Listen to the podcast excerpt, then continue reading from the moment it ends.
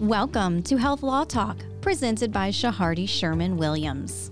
Health law broken down through expert discussion, real client issues, and real life experiences. Breaking barriers to understanding complex healthcare issues is our job.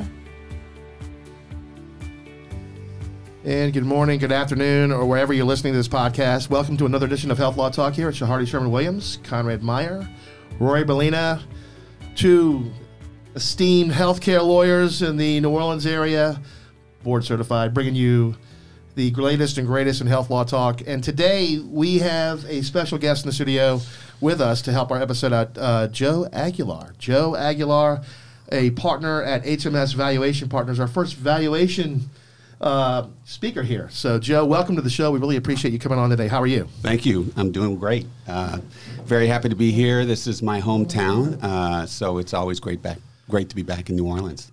That's fantastic. Well, I, I'm glad to have you here. I know Rory is. I know we, we talked briefly before the show. Um, why don't you tell the listeners because we, we have a good you know provider listener audience. What what is it about? Tell us a little bit about yourself. What about uh, you do for a living? Like what, what's your job and, and how does it work with healthcare? And a little bit about HMS. Sure, sure. Well, I am the managing partner of HMS Valuation Partners. Um, we've been around for 27 years. We actually are headquartered here out of New Orleans. Our primary work is in healthcare compliance. Uh, so we do a lot of, of uh, transaction work. We do a lot of uh, physician compensation arrangements. Um, we do medical office timeshare, real estate. So we, we pretty much span the spectrum, um, both from a valuation standpoint as well as consulting.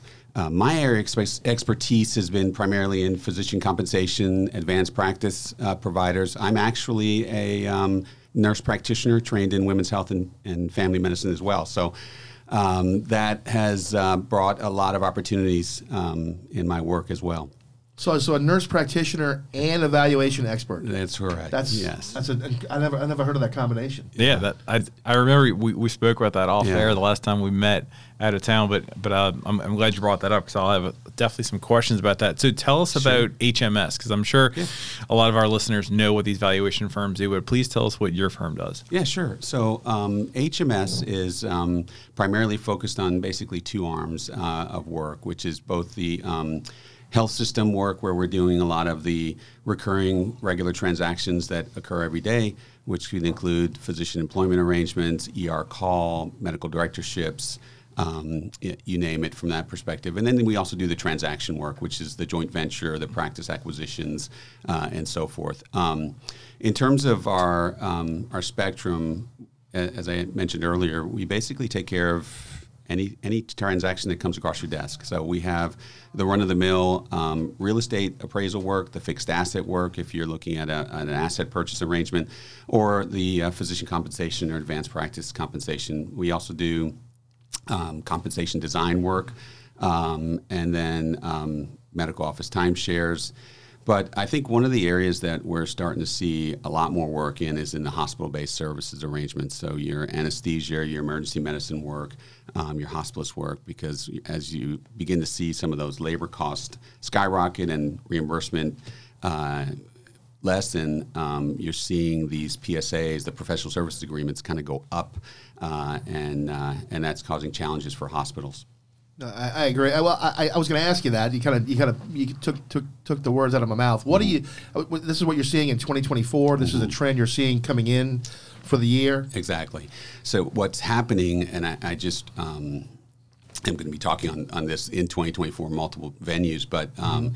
is that hospitals are reaching a tipping point, um, and that tipping point is, has been met before, but it's it's basically the same cycle. You start with a PSA at some amount, uh, then a year later, the contractor will come back and say, well, you know, the market dynamics are suggesting that we can't afford this anymore. So they come back and they dip into the well again.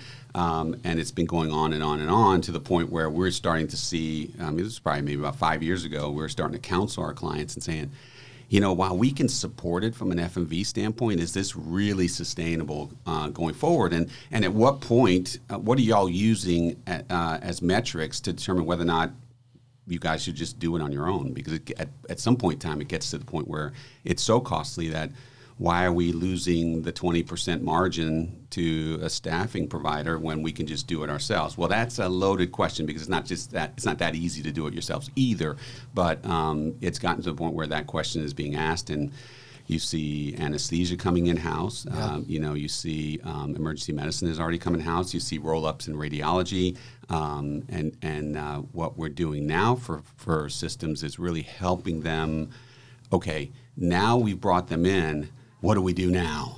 Um, you know, do we do we do we hand it off to our um, you know physician operation folks who are doing family medicine and cardiology and orthopedics? Well, the anesthesia scheduling and billing is a completely different animal. It's a it's a, very unique yeah. animal, and I, I, guarantee you, you're not going to have any physician ops people that know what, how to handle that. Well, and that's the that's the issue. And so, even just the standpoint of, of understanding what you're getting when you actually roll in that group. So, right. are, are, you getting a group that's um, overstaffed or understaffed, overpaid or underpaid?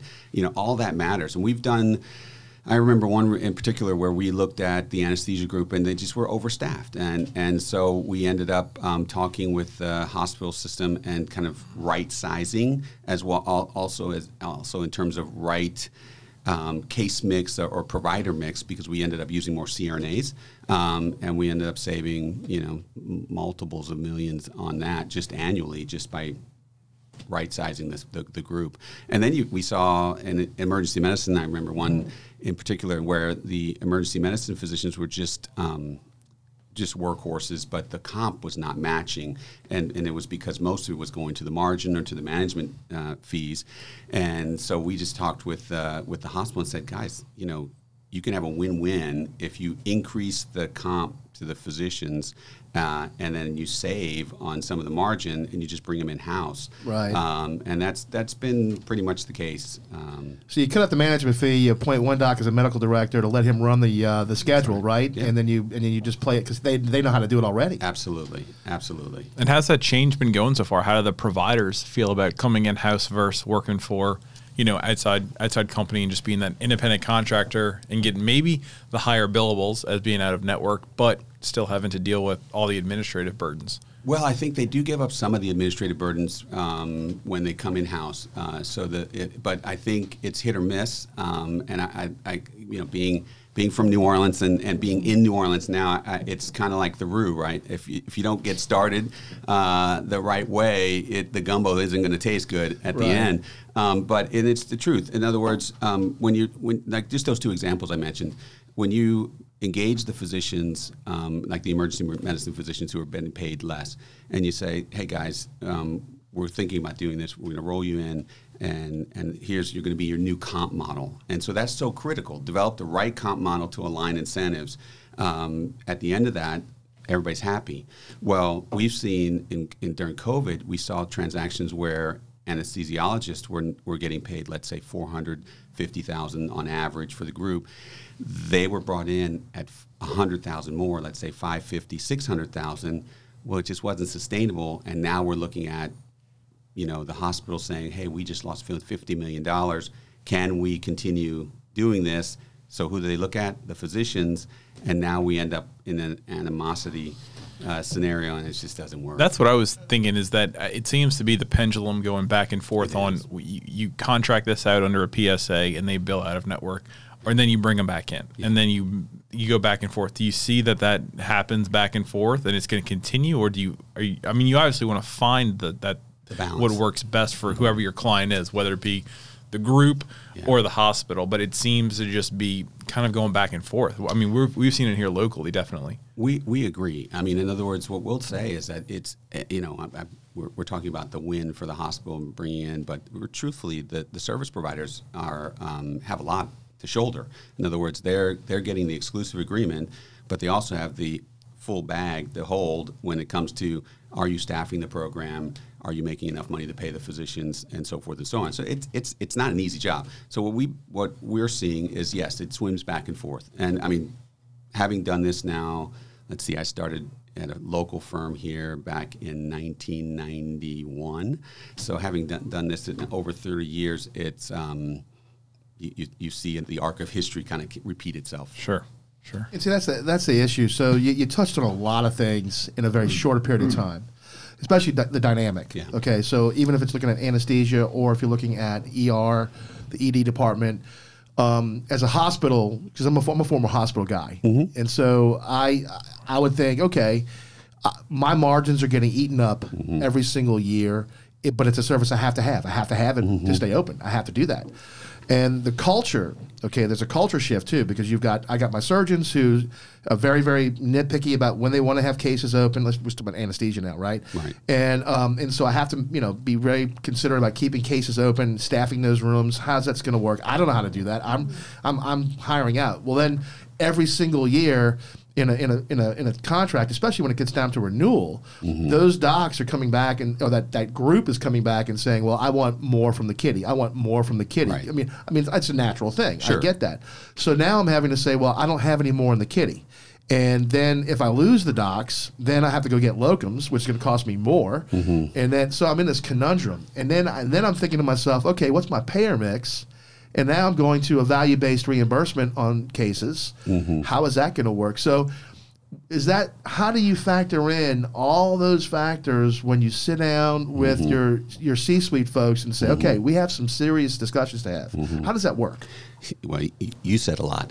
Um, so, so no, but I think you're right. Uh, the what you said initially is that what typically drives the, the the decision to up the ante or go back to the kitty is I need the service, and and then it, and I don't want to make it too simple, but it basically is- they end up paying for it. Yeah, 'cause they stuck. Um, they're 'cause totally stuck. They're stuck. stuck. And and what we're trying to say is that you know when you get evaluation, for instance, you know evaluation on a hospital-based service line like anesthesia or emergency medicine or radiology or any of those, you're basically building an income statement that's driven by provider compensation and staffing, and you're basically trying to determine okay what's the revenues, what's the cost, and what's the shortfall in order to pay an appropriate amount to all parties. Physicians getting their comp and the staffing provider getting their margin.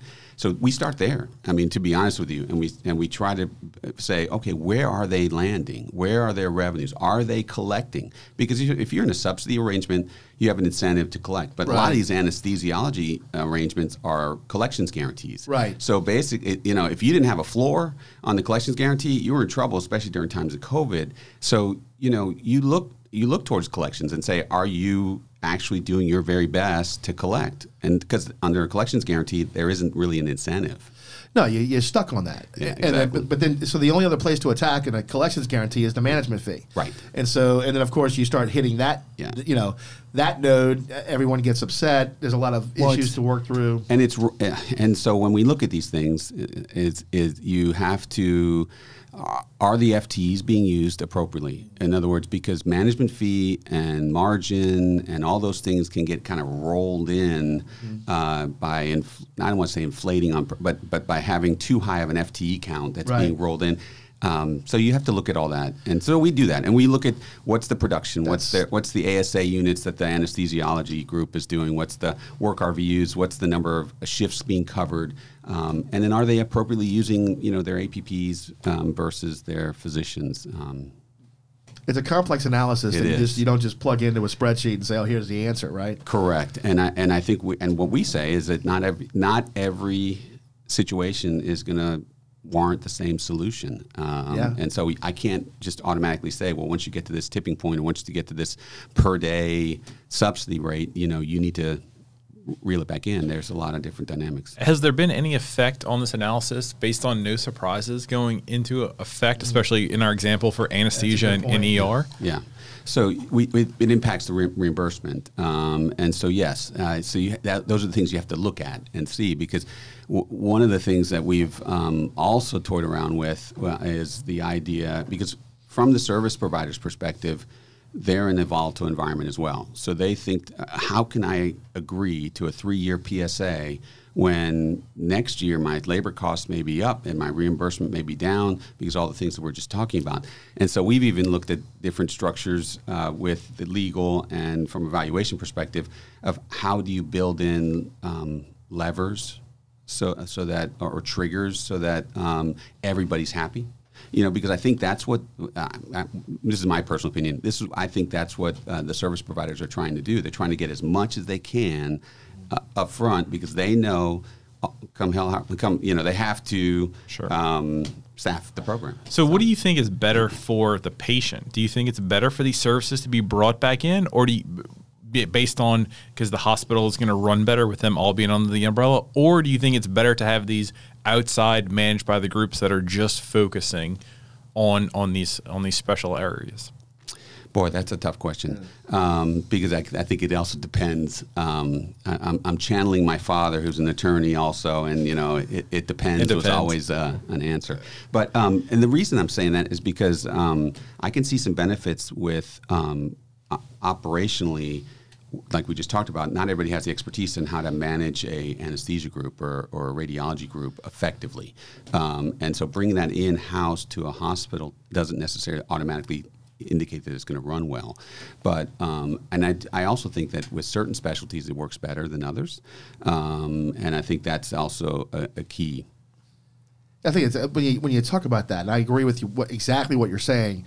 Larger systems have the ability to do that. Mm-hmm. They have the ability because they have the cash flow and the Revenant. Mm-hmm. I, I, I, one of our podcasts recently, I said, how many administrators does, does, it take to run a hospital, right? And I think if we, if we as many as possible, as many as, as possible, right? But the smaller, I would say, private hospitals and even smaller systems, that's not as, that's not the case. Yeah. So, you know, y- you might have to contract out yeah. those types of services because you just can't bring in the expertise right. under the umbrella. You don't have the revenue to do that. Right, right. It's well, a, exactly. Uh, and so the working capital that's needed um, and just understanding the revenue cycle um, management of, of, of these hospital-based specialties is just different. Yeah. You know, one thing that that I, I wanted to ask you about specifically, and we've had a, a couple of podcasts on this, and, and, one in particular was a it's a physician-owned um, hospital that is strictly cash-based. So, mm-hmm. oh, yeah. what have you been seeing in your industry? Have you had clients approach you, or systems, or, or smaller groups look at going to a cash basis, and how does that analysis go in for your firm? Interesting. We haven't done, truthfully, uh, we haven't done as much on that area. Well, they're um, unicorns. They're they're not yeah, many. No. I mean, you have to have Medicare, Medicaid. I mean, yeah. or you die. Yeah. But yeah. but they have some unicorns out there. Well, we and we did a podcast with, with one did. of those, and, and it's actually um you know it's a local hospital here that that's strictly. I mean, he, he explained to us that you would go in for services and there's a menu with all of his prices and, and, i didn't know if you had had any experience with that yet or what your thoughts generally were on is that sustainable from HMS or from your perspective? Yeah, I mean, we we we encounter it with regards to valuation work. So right now we have um, several who have specialized kind of arrangements. So concierge medicine would be one that sure, comes to think right. of, and, and that kind of work. But um, you also see it in some of the, uh, use Conrad's term, the unicorn. So that that highly specialized physician who may pull um, patients from abroad or regionally and and uh, and end up doing services on a cash basis. But um, so I think you know from a from a dynamic of valuation work, it's a little bit different because you can't just open up the survey book and right. scroll your finger down and find that particular individual. Um, but in terms of sustainability, I I think it's tough because they're still operating under the same environment that everybody every other hospital is operating under, and the the average individual just can't. Sure support it. I mean, I, I, I like the concept yeah. of it. I, I, really liked his model and the concept of it. But but like you said, it, has been ingrained in, in so many people and providers of having that insurance and billing that mm-hmm. fee for service. The problem is that his and just to speak to that issue is that you have to you really have to know your market and payer yeah. mix to be able to sustain that, and the locations yeah. can be critical because you're literally going after a very small percentage of the pie of the market sure. to sustain yourself, and so uh, I, I don't know the future of that. My, my, I was I'm, I'm, looking at one of the things that I think that was important in, in, in terms of healthcare in 2024 and beyond. And I'm seeing this in provider comp, and, and that's mm-hmm. why I'm pivoting. I'm, I'm, sort of going along and around the barn here. Uh, is is is compensation based on not not just regular RVU metrics, but mm-hmm. on value. And my my issue is is where are we going from what yeah. you're seeing? In other words, I used to, and I'm, tell me, ten percent, five percent of comp used to be some sort of quality metric, right? It wasn't much. It wasn't much. Now, now I'm seeing up to twenty percent, up to mm-hmm. in one case twenty five percent, and it was very difficult for the the, the, the higher compensation model on a, on a, on a quality metric when the metrics are out of control of the physician. So patient satisfaction scores. Oh yeah. Patient surveys. And, and and then of course you combine this with the value-based reimbursement model. Mm-hmm. What do you see down the pipe from your colleagues talking about this? How does that affect physician comp? And then of course delivery of services. What do you see? Yeah, that's a lot too. So I, I yeah. Sorry, I, that- I have a tendency. good. Forgive me, but I, I, it, we have only we only have a, a little bit of time, so I'm, I have the tendency of trying to pack everything in. But we Well- each one of those things could be a show. Yeah, yeah. I, I, I love coming back to New Orleans, so I come as much as you want. Yeah. Um, so, but I, I think the, re, the the reason I say it's a lot is because one, we're seeing penetration of value based arrangements vary across the country. Right. So our work as a firm, we do work from Alaska all the way to the Keys and everywhere in between, basically. So um, you can see a lot of variance. Uh, it's also the chi- uh, chicken and the egg issue. In other words, uh, a lot of systems are kind of hesitant to take that big step with regards to value-based compensation models when they're still largely fee-for-service. Um, and I and I get what you're saying. You, you're seeing some of these arrangements being in the 20, 25% quality. And, and yes, I, we completely agree. You're seeing that. I, think the, the key is to get the uh, uh, get alignment, um, and so there's a lot of hurdles that need to be uh, addressed before it actually becomes a successful model. And so, for instance, you know we've seen team models work best when you're thinking about the use of APP. So me as an APP, for instance, you know, it, it- the, some of the providers may feel like, well, wait a second, um, you know, they, they impact my compensation. So how do we align the two together? Um, and I do think that the quality metrics de- need to be meaningful um, because we're no longer paying on widgets. You know, we're trying to pay on how well was the widget made. You know, how how effective is it? Um, and in this case, you know, are you creating a healthier patient Yeah. um, in in the mix? I mean, when I was practicing, we used to have to check off on the super bill. Um, you know, this was, I guess, maybe 10, 12 years ago, whether or not the patient was diabetic and did we check uh, A1C Right, or, right. or ha- wa- wa- was a, a cholesterol ordered, you know, kind of basic kind of stuff. And um, I- we're, we're getting there. But, you know, then you have to make sure that you have your, um, your systems in place. So your um, provider compensation uh, and, and billing kind of all intertwined because otherwise you're not going to be able to get enough good information That's to good really point. be able to determine And the I know success. we've talked to some providers about this Mm-hmm. about this shift and how they feel about it personally, and, and a lot of them don't want. don't want it. A lot of them are very comfortable with the model of,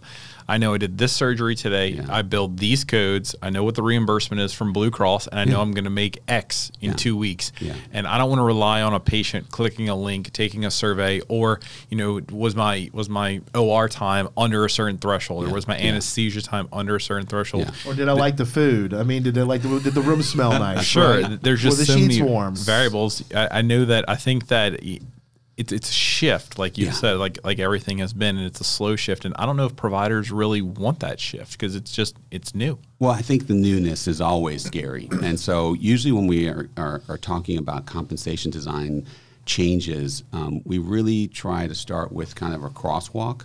So, don't change anything. Let's just do it mathematically um, so that we can kind of show you what does it look like. Um, and, and I think that's an important first step uh, to kind of showing physicians okay, if if we started a year where we just tracked you, we kept your comp the same as it always has been, but we track all these metrics and we say, okay, if we if we would have flipped the switch, here's the way your comp would have rolled out, um, and and you're going to have winners and losers. So Sure. you're going to have those who are happy and those who are not. But I mean, getting to your other point, in other words, I, I know we're talking patient satisfaction, and that's really tough. But even just the act of improving one's care. So in other words, now now the APP hat comes on. I I mean, I had many patients who would tell me, um, I, I, I work 40 hours plus a day a, week. I have a, a an elder at home that I'm caring for. Yes, I know I'm. Uh, you know, I have my A1C's uh, seven or an eight, um, but I just can't find the time to exercise, or I can't find the time to do these things. And and truthfully, there were very real scenarios uh, that were barriers. And it's like, well, I, I, you know, how how do I get judged on that when um, some of the factors are outside of my control? Sure. You know, um, I can, and I mean, the other way is to say, okay, um, you know, don't judge on the A1C, but judge whether or not I ordered tests. Well. then that I don't know if just that's click the box. Yeah, then it's clicking the box. So it's it's a really tough thing to get right. Well, I think Medicare is going to drive that bus Yeah. too. So I mean, they're, they're looking to move to episodic payment, and so if they do it, then all of the big boy p- commercial payers can Yeah. do the same. So, Yeah. so is is the tidal wave coming? I mean, do you see that? I mean, from what you're uh, even I'm talking at the AHLA events, and you're talking to, to policymakers, you know, maybe here locally, and even really in DC, or hearing from CMS folks. I mean, do you see the tidal wave coming? I, I would like to see a tidal wave of quality come. Um, my worry is that it feels the same as when we had staff model HMOs 30 years ago, um, and we were trying to bring things in house all under one under under one roof, so that we can control the cost and control the quality. And then that didn't work. So I, I don't know if we've got all folks moving in the same direction because you need the payers you need the providers, um, and and it's and it's really tough to get everybody. There's been a distrust for that for years, decades. That- I mean, that's the problem. That's the that's the real problem. Now you, you know now look, you got Optum. You know what they they acquired so many last year physicians. They're up to 20, 30,000 in terms of providers. That's huge. Um, you know, I, I I do think the concept works. In other words, you know, having uh, a system, a true system, where you have providers under one uh, one roof. You may have the payers under that same roof, and you're better able to manage and control uh, costs. But um, but I, I don't know if it's going to be a, a wave. There's a lot. There's a few more steps that need to fall before I can say that. I don't disagree with that, but I just was curious what your thoughts were. I, I have sat in meetings at a board level, right, for uh, IPAs under a uh, in an MA uh, um, program, and I could tell you, the management of the care is so da- the, the the drive the data the data dive down in the drive is down to the prescription the amount you write the drugs you write. I mean it is that minute. And so i i, I wonder sometimes is is there a corporate practice of medicine issue? I mean are are, are we are we walking a thin line yeah. right? Yeah. Where, eh, like you just mentioned, Optum. Mm-hmm. I, I guarantee you, over the twenty or thirty thousand physicians, they are, and this is why I asked, how many administrators do you need? How many VPs of whatever do you need in a payer, right, Mm-hmm. to manage and drill down on the data for twenty or thirty thousand physicians to, con, like you said, control and manage? It is. Are we walking a fine line? I mean, are we are we allowing docs to actually freely practice? I mean, what are, what are your thoughts on that? Yeah, well, it comes to mind like the C- CVS care that's not doctors, but it's APPs, you know, Right. where, where you have an algorithm. I mean, if I, my friends of mine who would, and I don't know if it's the same now, but um, years ago when you would uh, sign up and work at one of these minute clinics or one of the, the I'm not saying minute clinic per se, but one, one of those, you were restricted to only diagnose a specific set of diagnoses. And if you diagnosed that particular ailment, you were only given um, a, a select few prescriptions that you could choose from. Now, I mean, to a certain degree, you can say, well, that's um, algorithmic and that's evidence-based practice, and, and these certain things, um, you know, should drive what you do. I, I think that it it's um, when in reality, when you're actually seeing the, I mean, that may work for. Uh, a sinusitis or a UTI or a Right. sprained ankle, but when you're dealing with um, more complex folks, it's it's not going to work. I mean, like I, I perfectly, I, I had a very um, healthy 50 year old um, executive. Uh, she had just come back from Mexico on vacation. She was about to go uh, to um, another business trip. Um, she came in to get some refills and you know, um, every provider knows this. It's as soon as you hold the handle on the doorway to get out the door, you always get that "by the way" question. Uh, and she said, "Well, by the way, you know, when I was when I was um, running on the beach in, in Cancun, um, I'd get heartburn. So can you give me some Prilosec or some some medicine for my heartburn?" And I said, "Well, tell me more about this." Um, and you know what she described was pretty classic angina um, from uh, in, in women. And so, and here you're looking at her, and she looked Fine. uh, yeah, fine. So if I'm looking at an algorithm, I'm probably going to think, well, well, she's fine. And, and uh, sure enough, she had 99% blockage. Um, Oh, my God. And uh, and so it's. Uh, it, it's an art form, and so I think I think I don't think it's so so, so much an art form that we can't have some parameters to help with cost, um, but um, th- we need to leave a little bit of that decision making still the, in the in the patient room. I mean, I agree with that. I, I my concern is right especially now with like your chat GPT or AI, because yeah. I mean, AI is being talked about in healthcare. I mean, all over yeah, the place, right? Especially with big data, and we could get into the whole weeds in that. Yeah. Uh, but are we going to sit, you know, just have a terminal? Hire a, uh, you know somebody whether it's an APP or even an RN uh, who yeah. just pull, you know gets the, the, all these little machines and gets all the data in yeah. and Jarvis is going to say okay nurse give her this give her this give her this. I have another story. Oh, um, so I would say no. I mean and and like, you know it's an art form. I agree with you.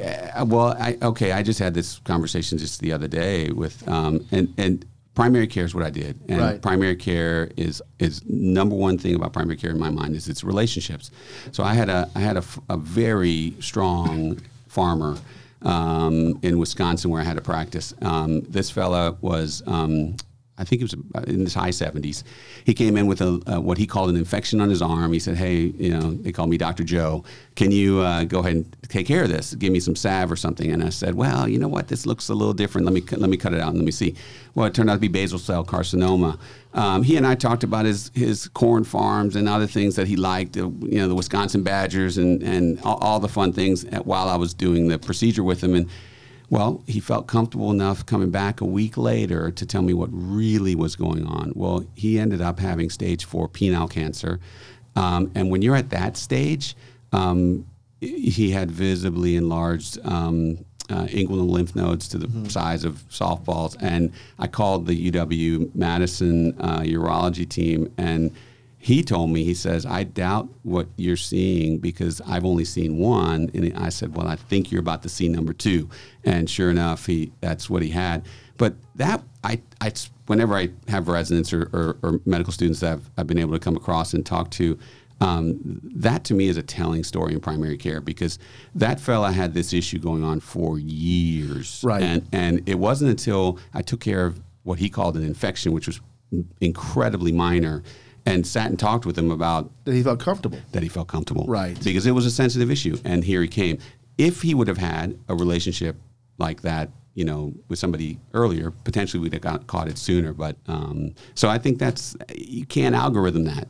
I pray that it doesn't you know, come to that. Yeah, I pray yeah, that can't. it doesn't come to that. Yeah, Jarvis can't. Jarvis solve can't solve that problem. Right, I'm with you. But are you seeing restrictions being put in place by some of your hospital clients on those metrics for patient encounters, patient times? Because all that has to be measured yeah. to calculate. So, swing the pendulum back in your example of, of meeting with that patient you know that's not another encounter that you got to bill for that's not another encounter that if you worked for a hospital they would be able to bill yep. for and so and you sent that case out to urology. So, yeah. you know, all of those things hospitals yeah. are looking at as well, that was that was a waste of our time because they didn't financially benefit from it. So what are your thoughts on that? Yeah, I mean, I think I think that gets down to the comp design. That gets down to compensation expectations by providers. Um, eh, you know, all of that. So, in other words, um, you also said a lot. So, I want to make sure I, I hit, hit on all the things you said.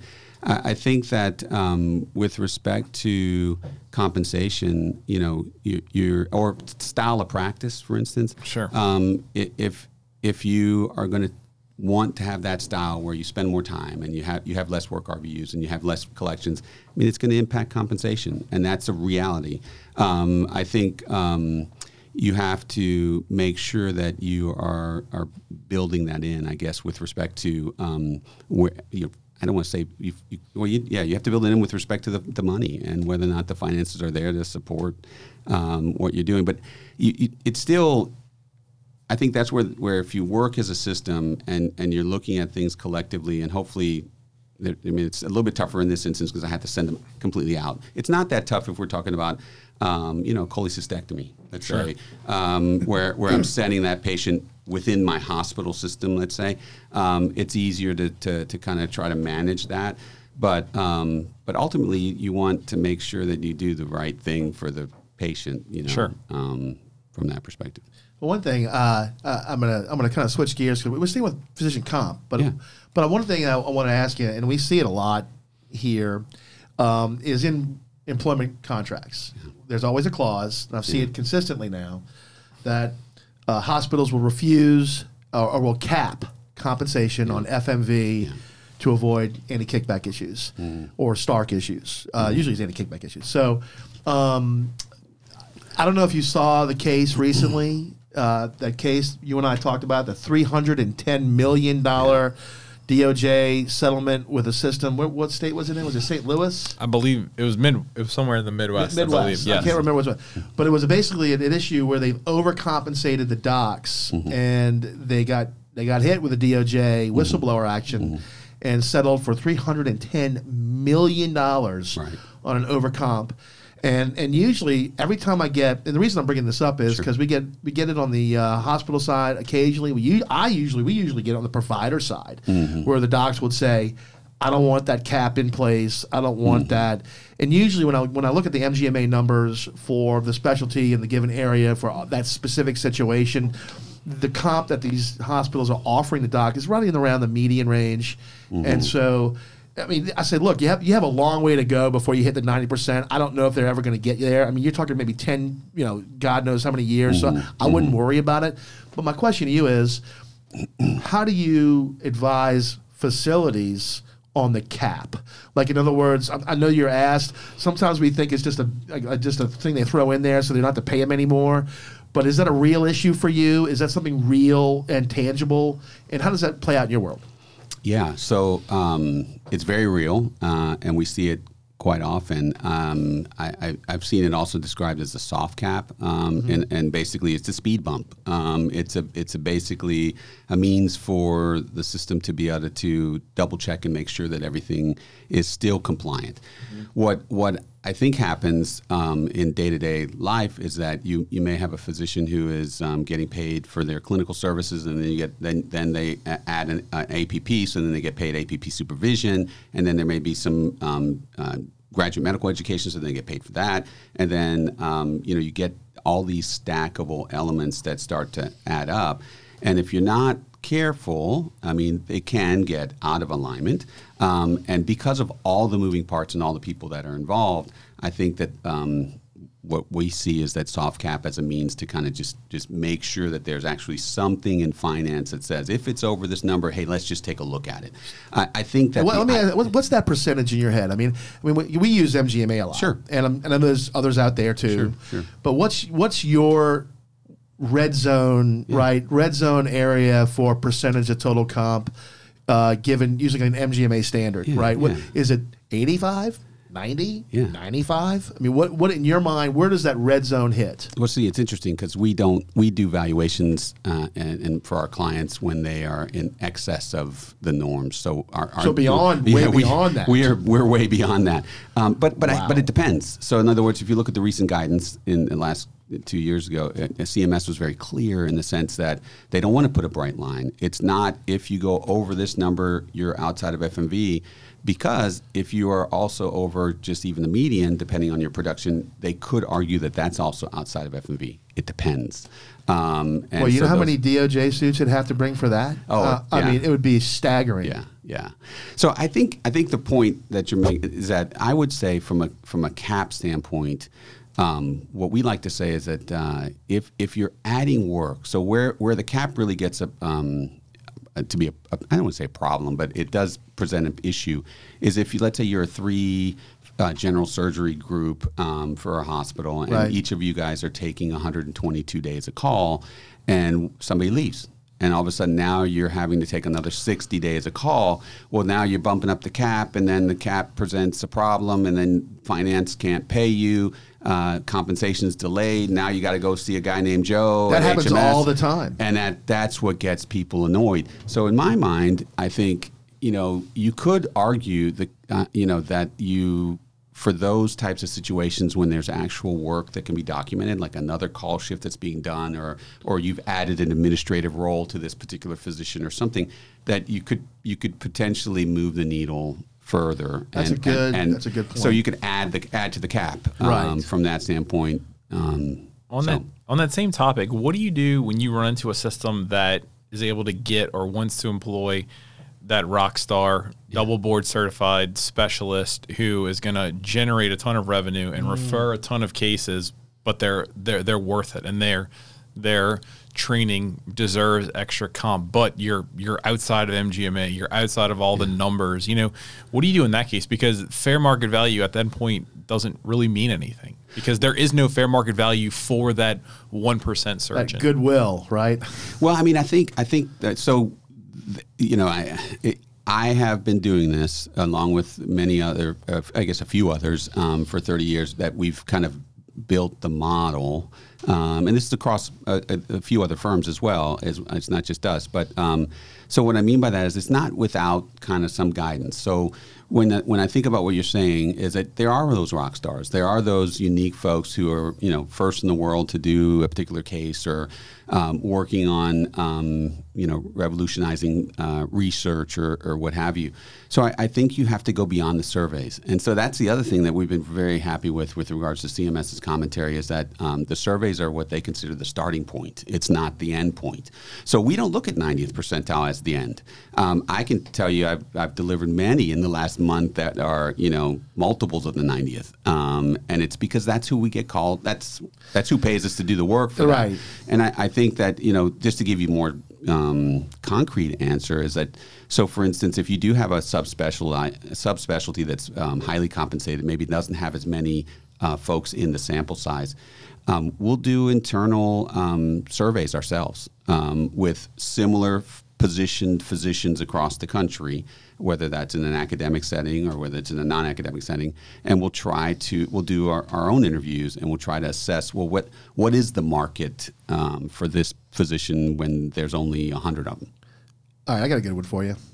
Here we go. okay On your FMV opinion, when you do it for the facility or whoever you're doing, yeah ever been challenged by one by DOJ? No we haven't thankfully um, that- that's a. a and, you didn't uh, expect that one, did you? No, I did not expect that one. I, I always say knock on wood. Um, Knock on- you- you, know, but but but I, but I I think um, our our wood is solid because um, we look at the facts and circumstances. Right. So um, each of our opinions are, are are certainly rooted in the analytical quantitative analysis, but it's also um, I can tell a storyline. So I, I get concerned if um, you know I'm I'm being told something by a uh, the, my client and I'm looking at the provider and they're not really uh, aligning with what I'm, you know, their their value that being said to me, then I'm then I'm a little bit concerned. It raises an eyebrow. Well, you knock on wood. Let's knock on wood for that one. yeah, okay? absolutely. I'm gonna do, I'm gonna do a follow up one. Yeah, While I'm thinking about it. I'm thinking about it. Okay, Okay. this is the second I question. feel Let me like I'm on rapid fire. You are on. This is a crossfire with Rory and I. So, so this, this is good. This is really good. So, have you ever been called by a client or anyone on your team, but called by a client where you go in and, and they say, "Hey, you know, we're we're whatever the fair, the valuation is," and you get in there and you're looking at it and you're saying, "Oh boy, we need to do something here." Meaning that the need- client we- is unhappy with what. no, the, no, no. The client is overcomp, overvaluing, or Oh, the yeah. valuation is so off that you have to say, mm, "We have a problem. We need to dial it back." Oh yeah, yeah. It's not a fun conversation. No, Um, with the CEO or yeah, right. No, it's not a fun conversation. Um, How do you manage that? Because you know the, the the personalities. Are, you can't tell those people no. They don't want to hear no. Yeah, yeah, no, uh, we, we do. I mean, I think that's that's uh, that's what we do, and I and I think it's important the hard to do. But conversation, yeah, I, I, I will tell. Um, you know, um, you know, may, maybe I told this to Rory when he stopped by at the booth and that we have a healthy no rate as well. You know, I mean, that's that's that's kind of what we say. Right. It's it's still low uh, on on the scheme of things because Right. because really. Uh, Hospitals are still a business, and they need to figure out how to do this in a manner that's sustainable. But um, there are situations where there it that they need to just dial it back.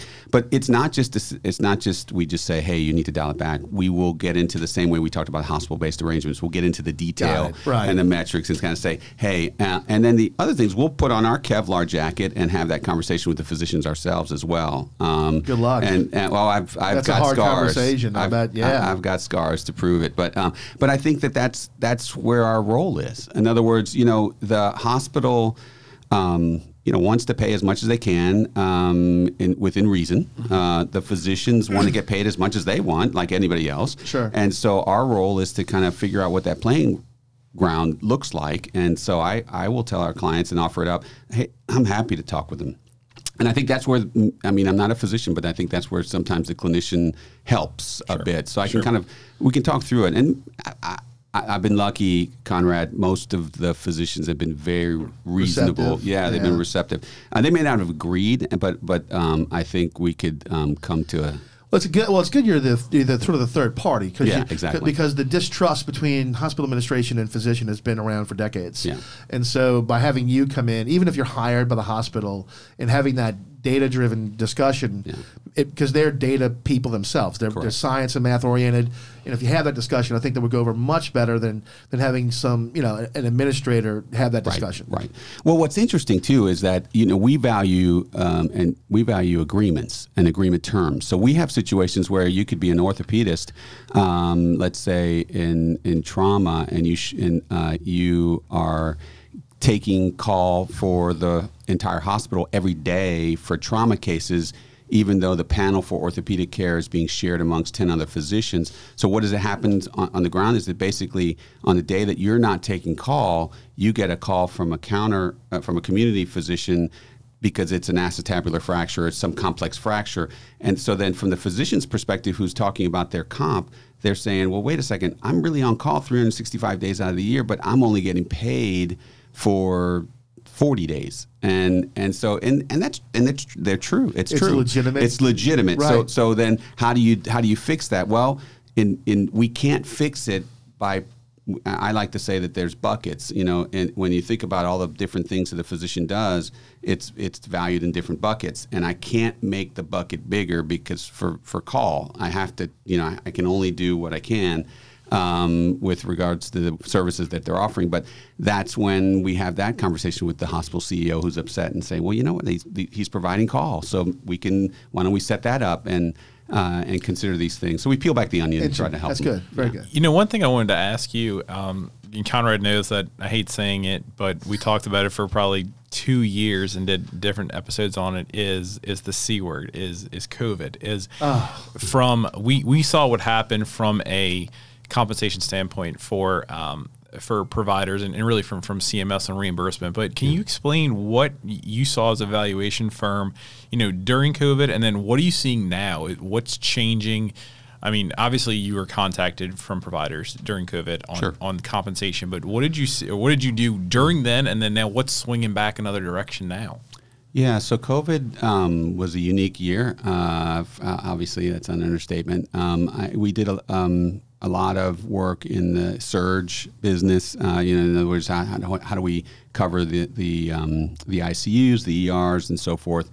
Uh, on on physician comp related material, we didn't do a whole lot because of the waivers Sure. um, that were that were in place, especially if it was related to COVID. Um, but the the after afterwards, so the 2021, 2022, when you had transactions and you had COVID dollars in those in those transactions, you know, you had to be kind of careful because the the folks who um, sold during COVID 2020 um, t- typically had a very low EBITDA, and so their multiples were very high.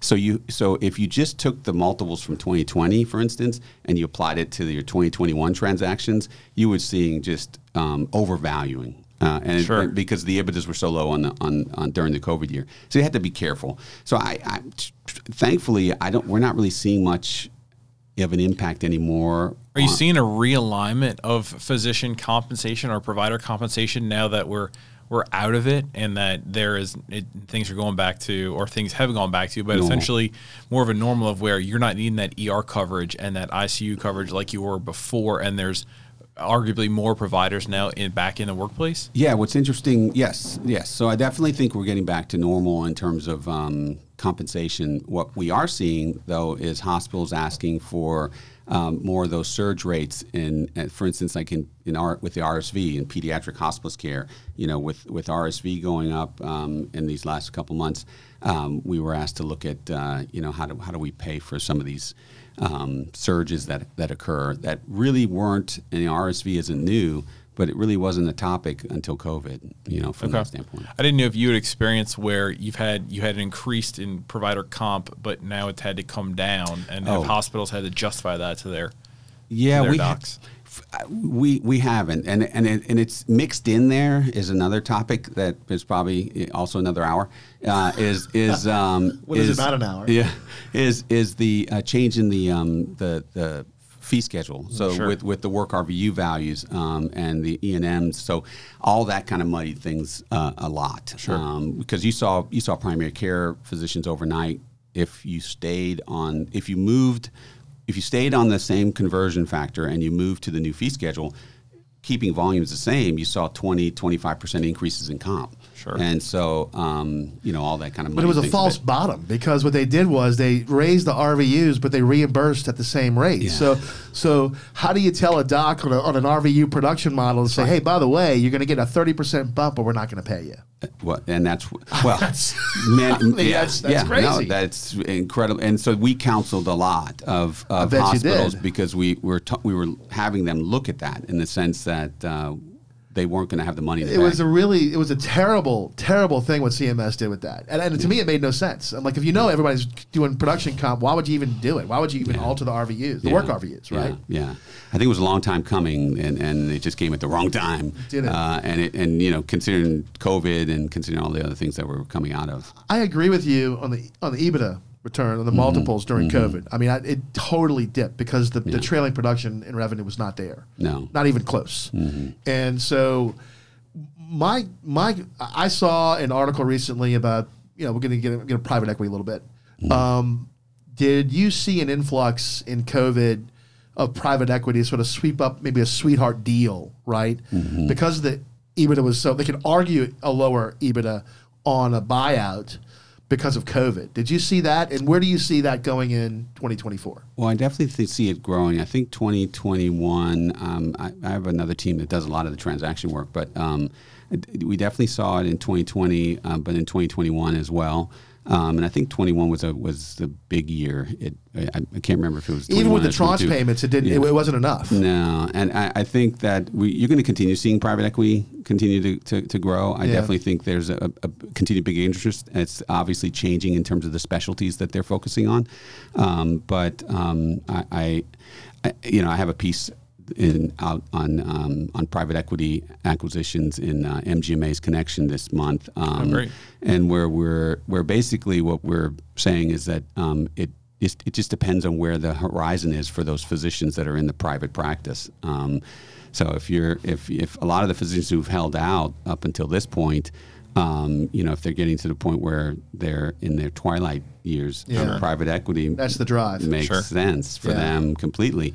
Um, if they're in the younger years, um, well, you know, um, some of the compensation arrangements that are available at the hospital uh, or the health system level, which is very different than the private equity level, may be more attractive to that thirty-something year old. But um, but either way, I think it, private equity is not going away. Um, do you still so. do you still see that it's focused heavily on your dermatology, radiology, you know, ortho, or is, do you see it shifting now to other industries going forward in 2024? ASCs, um, we saw probably cardiology started to wean down last year, um, hitting all the specialties you mentioned. Uh, definitely radiology and and, and ortho. Um, but I, I think right now there's still a lot of work in that space. Okay. Interesting. Well, I mean, I, I could tell you, we, we could go on a whole every t- sure. every little thing that we, we we have a rabbit hole on, whether yeah. it's PE or whatever. Yeah. we could do an hour on that. And yep. and, and I tell you, it's that's why I love healthcare. I mean, I've been doing healthcare since, like you were saying, since yeah. in early in the early '90s. Yeah, yeah. Uh, I was at HCA. We we doing MSO days. Yeah. And so, I mean, I'm I'm I love talking about this, sure. and I like seeing the trends, and it's good to be able to spot the trends and being able to help providers work yeah. through that. Yeah, you know, I think I think you're doing a great job. I mean, I, am very intrigued. I'm very happy that you that you came on the show today. Same here. Same know? here. Yeah, absolutely. So, I mean, yeah. Before we close, is there anything that you wanted to end with on you know where you see things going in, in 2024 i know we have an election at the end of the year. Is there anything that you want to kind of lead into? Because we definitely want to have you back to I, talk more. I definitely don't want to comment on any elections. I'm not no we're not, not going to get a politics. Yeah, we're not going to get there. But uh, no i mean i think from a from a from a healthcare and valuation perspective i think the, the, it's it's complex, and I think that um, for health systems uh, clients, I think um, really they're looking for partners Um, and I think that's a, that's a key uh, in, in looking at how they handle and how they remain compliant because they're, they have limited resources. And so we, we know the financial pressures that are out there. And so what we're basically um, arguing is that not every valuation firm needs to be, uh, or not every valuation needs to spend. You need to spend that many resources to support, but you definitely need to be cautious about um, how you approach each of those arrangements. Well, I want to thank you very much for taking the time to, to in your busy schedule to come sit down and talk to us in our studio it. here. Yeah. Uh, I I think I'm agreeing with Rory. I would even if we do remote, I would love to have you back on some of these other topics. Sure. Uh, and maybe have a panel discussion if we could put Yeah. something together like that. I think that would be fantastic. Absolutely. You know. We really appreciate it. But if you want to give your contact information to our listeners, and Sure. we'll, we'll wrap it up. Yeah. Go ahead. Sure, sure. Okay. Well, you can reach me at um, Joe period Aguilar. That's A G U I L A R at hmsvalue.com. Or you can reach me by phone at 678 984 6435. Fantastic. That's well, great. Joe, thank you so much for coming Thank you. on the show today. And everyone, thank you so much for listening in to another healthcare episode here at Health Law Talk at Chehardy Sherman Williams. Have a blessed day. And until the next time, take care. Thanks for listening to this episode of Health Law Talk, presented by Chehardy Sherman Williams. Please be sure to subscribe to our channel, make sure to give us that five star rating, and share with your friends. Chehardy Sherman Williams is providing this podcast as a public service. This podcast is for educational purposes only. This podcast does not constitute legal advice, nor does this podcast establish an attorney client relationship. Reference to any specific product or entity does not count as an endorsement or recommendation by Chehardy Sherman Williams. The views expressed by guests on the show are their own, and their appearance does not imply an endorsement of them or their entity that they represent. Remember, please consult an attorney for your specific legal issues.